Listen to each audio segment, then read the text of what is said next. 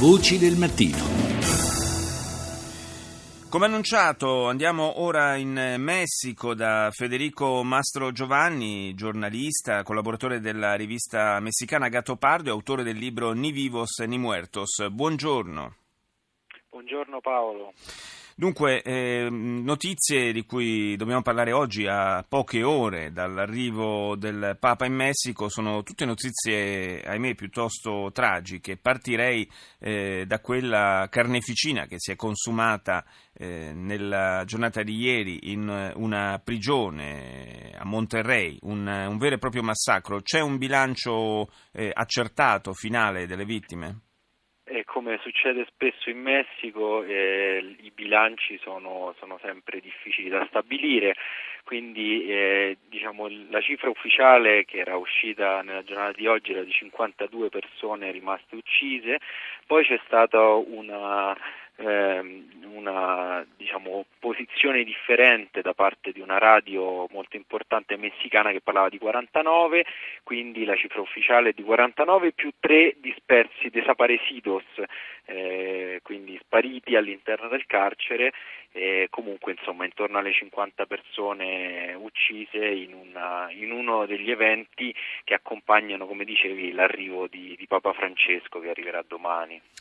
L'altra, l'altra, storia che insomma, non può non colpire e che ha suscitato anche un, eh, fra le altre cose un, un, appello firmato da centinaia di intellettuali di tutto il mondo è questo stillicidio di eh, giornaliste e giornalisti che vengono uccisi in Messico, l'ultima della, di questa lunga serie è una collega di Veracruz, eh, Anabel Flores Salazar, 32 eh, anni, che eh, due giorni fa è stata trovata morta dopo essere stata rapita. Ehm, I giornalisti sono sempre più nel mirino, sono decine quelli, quelli uccisi in questi ultimi anni.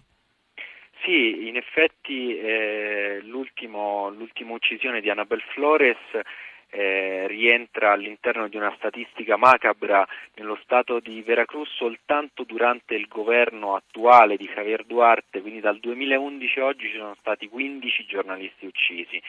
Eh, i, i, numeri continuano ad aumentare, le minacce eh, continuano ad aumentare, anzi eh, in questi giorni dopo l'omicidio di Annabel Flores sono stati minacciati vari giornalisti che eh, protestavano proprio contro il governo di Duarte e la cosa più agghiacciante sono sempre le posizioni da parte delle istituzioni, nel caso eh, di Annabel come nel caso della quasi totalità dei giornalisti uccisi in questi anni in Messico, viene criminalizzato il giornalista eh, immediatamente da parte del, delle istituzioni, nel caso specifico del governatore dello Stato del Veracruz, dicendo che eh, i giornalisti facevano parte del crimine organizzato, che erano, stavano in mallo spasso, andavano hm. in, eh, in passi sbagliati, frequentavano persone sbagliate e in qualche modo si meritavano. Sì, esatto. No.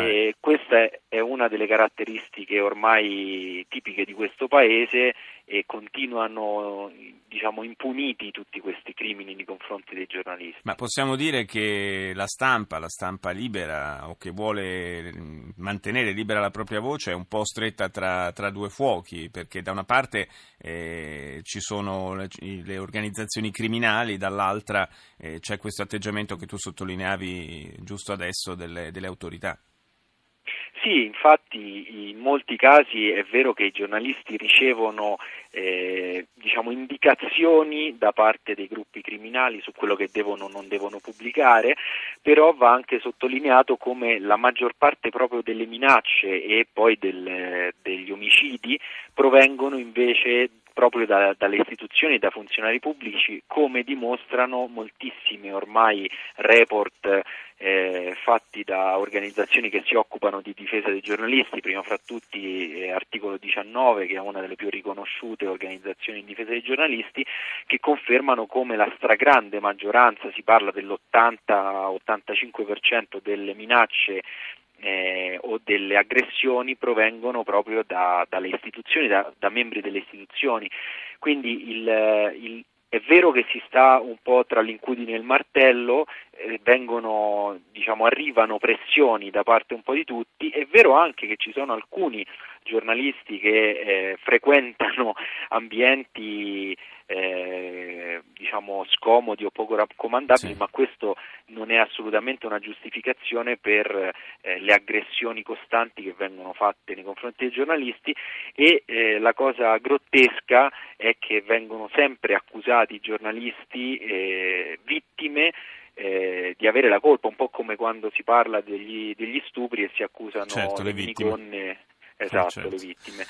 Grazie, in grazie. Questo contesto, sì, no, dimmi, dimmi, dimmi, dimmi, In questo contesto arriva il Papa domani eh, con un tentativo da parte del, della, del, Presidente della Repubblica, ma anche di vari governatori, di eh, truccare un po' il, paese e farlo apparire meno, meno, violento e meno grottesco, ma credo che non, non, sarà possibile nascondere queste cose. Beh, anche perché insomma il Papa è abituato, questo Papa è abituato a parlare abbastanza chiaro, quindi insomma non credo che esatto. si farà incantare da, da un po' di, di, di maquillage. Eh, grazie a Federico Mastro Giovanni di essere stato con noi.